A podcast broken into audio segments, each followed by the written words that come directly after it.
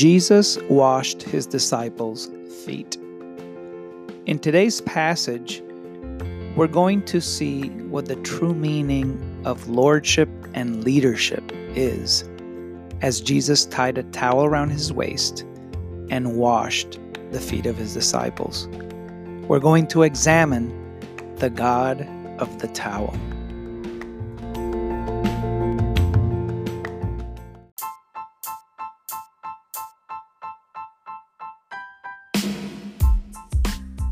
Welcome to Crosswords.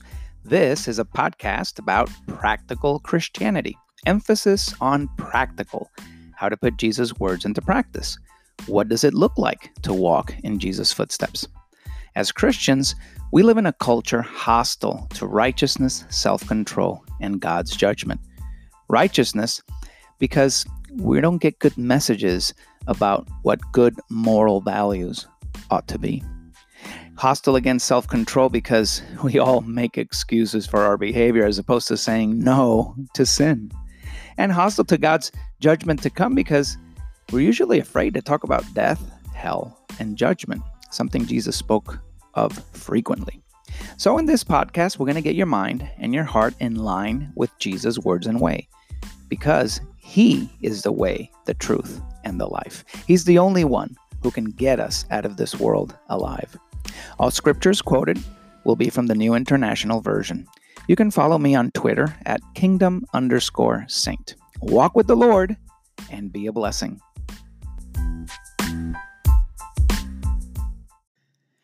In John 13, verses 3 and 4, we read, Jesus knew that the Father had put all things under his power and that he had come from God and was returning to God.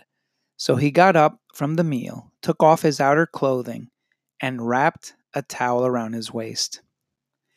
This is a picture of real power. True power is expressed in meekness. If you have to threaten somebody, you really don't have power. The really powerful show it by serving. The definition of meekness is power under control. Those who have real power, they choose to empower others. In Revelation, Jesus is presented as a slaughtered lamb. To give you some background on this passage in Revelation 5:5 through 6, after John was in God's throne room and saw the awesome and marvelous throne room of God and all that was around it, and was assured that God is in control, God reigns, God is seated on his throne, and he had a scroll with 7 seals. And no one was found that was worthy to open the scroll to reveal God's will. And so John started to weep because nobody was found that was worthy. And here we pick up in Revelation 5 and 6, where it says, one of the elders said to me, do not weep. See, the Lion of the tribe of Judah, the Root of David, has triumphed. He is able to open the scroll and its 7 seals.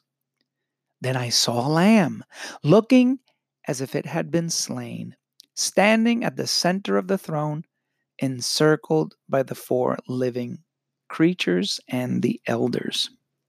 So we get a picture here of what power really is.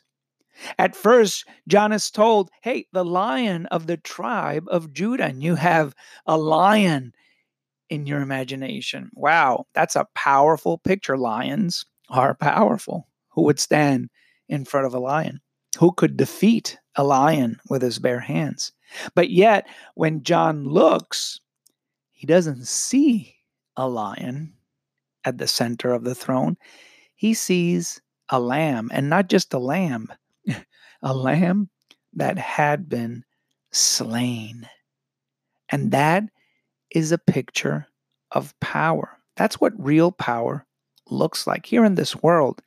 Anyway, it is a picture of vulnerability, because that is the way to triumph. Jesus taught us that in this world, it's not appearing as seemingly powerful or big or smart that's going to help you triumph? No, that's what the world thinks. That's what the spiritual forces of evil want you to believe. No, Jesus says what is going to help you overcome is to adopt that attitude of vulnerability. Jesus overcame not as a lion of Judah, but as a slaughtered lamb.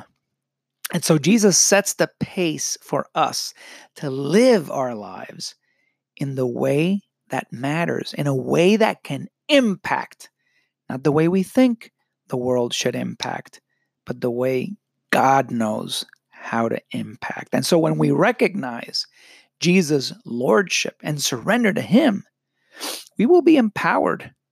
We will make a difference.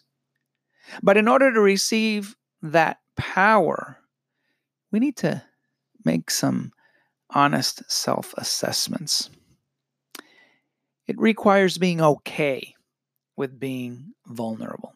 See, the reality is that to be cleaned after underscores our vulnerability. When we were babies, we couldn't clean after ourselves. We needed someone to feed us, someone to wipe our behinds, to bathe us. There was very little we could do to refuse this constant washing. All we could do was surrender to it. Then we become preteens, teenagers, and some of us show how much we dislike washing. It's not until we are adults, for some of us, that we understand we really need to clean up after ourselves. And we find ourselves sometimes having to clean up after others who don't realize how dirty they've become. Because walking in this world gets you dirty. Even if you've received Jesus' cleansing in baptism, the fact is that you're going to soil yourself as you go through the world necessitating a wash. Everything here gets dirty. Everything needs to be cleaned from time to time. Back in Jesus' day, feet got dirty. Cleaning was a part of daily life. To refuse a foot washing was an appalling thing, especially if you're going to enter somebody's home.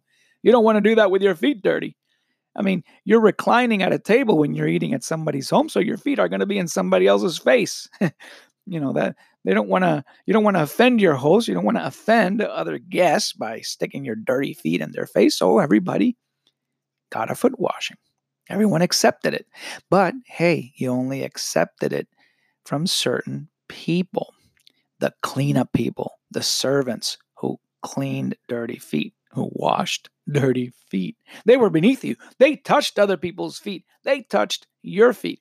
And even though they had to get close to you, they had to touch your feet to wash it, you kind of pretended that they weren't. I mean, that's an intimate thing, touching somebody else's feet. It's kind of like that even today with health professionals. There you are at the dentist's chair, drooling with your mouth open, like a freshly caught bass, all vulnerable. You're at the mercies of this doctor. Yeah, there is some trust involved to let someone get that close to you, right? I mean, they could really hurt you. Sometimes they even do, and you're paying them for it. But the whole point is that you do it because something needs to be fixed. Something needs to be cleaned. Our bodies, they get worn out. They get broken as we live. We get dirty walking around in this world. Yes, and I'm not just talking about physically speaking. I'm talking about the inside, the spirit, the soul. Who can clean that? How do we clean that? Well, I've mentioned baptism, and a Christian becomes clean when he is immersed with Christ, as Romans chapter 6 talked about. We die with Christ. We're buried with him through the watery grave of baptism. We're raised up to walk in newness of life, just as Jesus was raised up. That's the first step of becoming a Christian. That's how we are born again. That's how we receive the Spirit. That's that initial cleansing, how we're born from above. But we need to continue being cleansed. Jesus speaks about that in 1 John 1:7. John reveals there that we are in a continuous cleanse as we walk in the light. We walk in the light as Jesus walks in the light, and his blood cleanses us from all unrighteousness. We need to remain in him. Remaining in the word, remaining in him is how we're prepared to be blameless, pure, ready for the revealing of Jesus on the last day. Jesus is clean. He is holy. So we must be clean inside and out. So in John 13, verses 6 through 10, it reads, He came to Simon Peter, who said to him, Lord, are you going to wash my feet? Jesus replied, You do not realize now what I'm doing, but later you will understand. No, said Peter, you shall never wash my feet. Jesus answered, Unless I wash you, you have no part with me. Then Lord, Simon Peter replied, Not just my feet, but my hands and my head as well. Jesus answered, Those who have had a bath only need to wash their feet. Their whole body is clean, and you are clean, though not every one of you.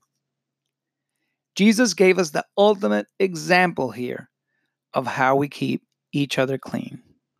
Yes, foot washing is a one another thing. You're going to need my help keeping yourself clean. You can't do it by yourself. I'm going to need your help too. I think this is the hardest kind of love to give. It never gets easy to do. It gets tiring. But it's absolutely necessary to practice this aspect of love.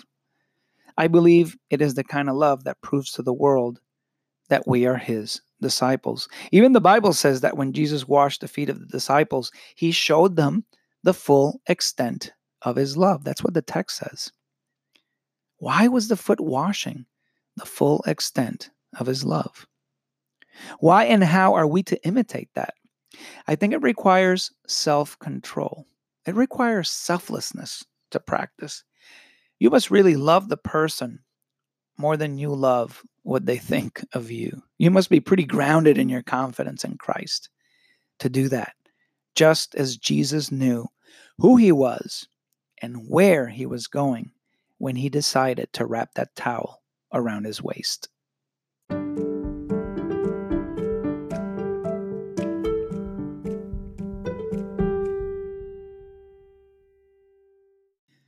So what can we learn from Jesus' foot washing?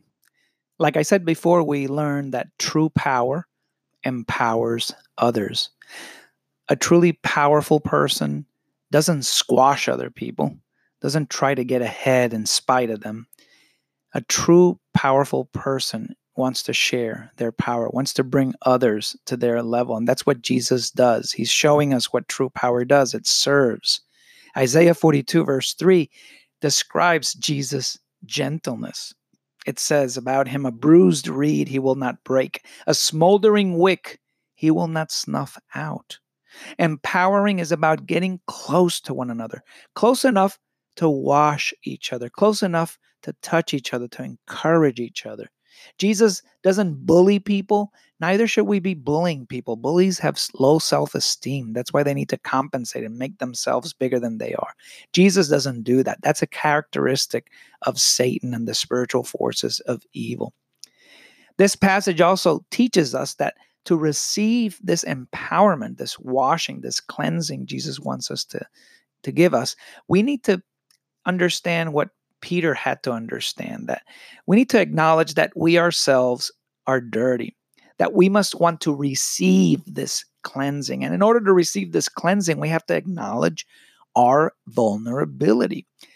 That is shown in this passage in 1 Timothy 1:16, where Paul says, For that very reason I was shown mercy, so that in me, the worst of sinners, Christ Jesus might display his immense patience as an example for those who would believe in him and receive eternal life. This is a healthy self-view. It's not a tragic view. It's not self-pity. It's not catastrophic. It's not based on self-esteem, but it's based on Christ esteem. This is what healthy people think. They know that they're sinners. People who acknowledge that Jesus is Lord understand that he is Lord and that he wants to help clean us. He wants to help us so that we could have a relationship with him. And so he displays this immense patience in us, this grace and this mercy, empowering us so that we are also able to love one another and wash one another's feet. But we have to be okay being vulnerable. We have to be okay, as John says in 1 John 1, 9 and 10. We have to be okay confessing our sin. We have to be okay claiming that, yes, we're not all that we're cracked up to be, that we've sinned, but that we want to walk in the light. And so we confess our sins, as it says here, because he is faithful and he is just, and he will forgive our sins and purify us. Those of us who claim that we haven't sinned, that we're okay, it says here we make him out to be a liar and his word is not in us.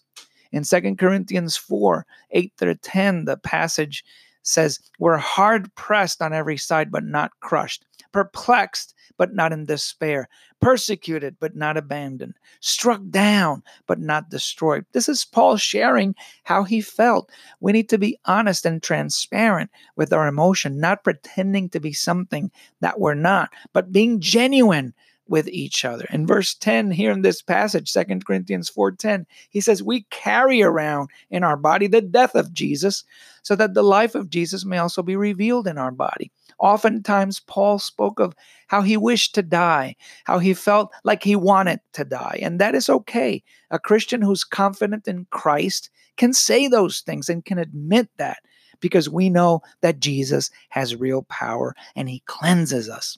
A healthy view of ourselves, unashamed and transparent, is a must in order to be able to receive the cleansing and the power Jesus wants to give us. If we make ourselves to be something else, if we try to make ourselves bigger, if we hyperbolize ourselves in some way, well, James is pretty clear about that in James 4:10 to 11. It says, humble yourselves before the Lord, and he will lift you up. Brothers and sisters, it says, don't slander one another. Anyone who speaks against a brother or a sister or judges them, speak against the law and judges it. When you judge the law, you're not keeping it, but sitting in judgment on it. Instead of judging and criticizing each other, which is what happens when you think you're something you're not, we need to humble ourselves before the Lord. Humbling ourselves before God means that we have a healthy self-view, and we know who our Lord is, and we seek justification from him, not from each other. We're not to slander each other. We're not to think that we're better than one another. People who even claim that they're better than the president or better than this politician and find themselves constantly criticizing public servants or politicians are people who don't have a healthy self-view. These are people who are not comfortable with their own vulnerability. They think they can be in control, but they fool themselves because they're not realizing Jesus is the one who rules. He is the one who reigns, and we need to conform to him, not to anybody else, certainly not to our own image. We need to be okay being vulnerable. Before Jesus washed Peter's feet, Peter had to let Jesus do it. He had to be honest with himself and realizing he needed to be cleansed. And when we humble ourselves in that way, it says here, God will lift us up.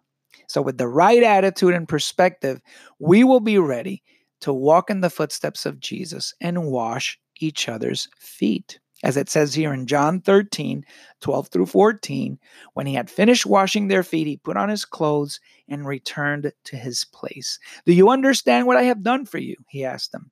You call me teacher and Lord, and rightly so, for that is what I am. Now that I, your Lord and teacher, have washed your feet, you should wash one another's feet. You see what Jesus did there? I mean, it says here that he finished washing his feet, he put on his clothes, returned to his place. Now, this explanation of how Jesus did is a great reminder of even the gospel, because, you know, Jesus was sitting at his place in the table. You know, everybody knew he was Lord, he was master, he was at the head of the table. And realizing, the passage at the very beginning starts off by saying he realized who he was, where he had come from, where he was going. And so he got up from the table. He got out of his place on the table. He changed his outer garment. He put on a towel. Do you see what's going on here?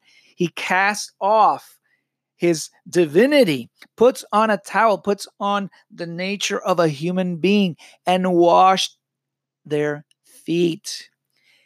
Jesus left heaven, the throne, to become like us, to wash us, to serve us. And then when he was done, it said here, he put on back his clothes. That's a foreshadowing of he's going to put back on divinity and return to his place ruling.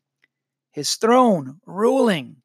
So I just love that foreshadowing there, explaining this place. And then he calls us now to do the same thing he did for us, to wash each other's feet. And to do so, we need to get up close and personal. We probably need to touch and get involved with things that we'd rather not be involved in. Yes, making a right judgment about somebody else's life, to give the proper encouragement and the proper guidance. We need to get involved. Sometimes it involves stepping on each other's toes, but we need to be okay with that kind of vulnerability. That it's what's going to enrich our relationships. That's how we will be able to spur one another on. And so that's what Paul says in 1 Thessalonians 5, 14 through 15. He says, we urge you, brothers and sisters, warn those who are idle and disruptive, encourage the disheartened, help the weak, be patient with everyone. Make sure that no one pays back wrong for wrong, but always strive to do what is good for each other and for everyone else. Notice, how are we going to warn the idle? How are we going to know who the idle are, who the disruptive are, who the disheartened are, who the weak are? Well, we need to be paying attention. We need to be involved in each other's lives and not afraid to judge, to make the right judgment. That is not the other one that James was talking about. See, we're not out to be making judgments about because we feel offended or because somebody stepped on our toes. No, when somebody tells you to do the right thing, don't get mad because they're telling you to do the right thing. Sometimes we might not say it the right way. We might say it in a way that you don't like, but focus on what you're being told. If you're being asked to do something good, if you're being asked to do something right, then focus on that. God is testing you. Don't get offended. Don't judge the wrong way. Judge the right way, because this is how we wash one another's feet. You have to be okay with somebody getting close enough to you to wash your feet if needed. And besides, you need to be believing that it's Jesus, our head, the head of the church, who's directing somebody to tell you these things. God bless you.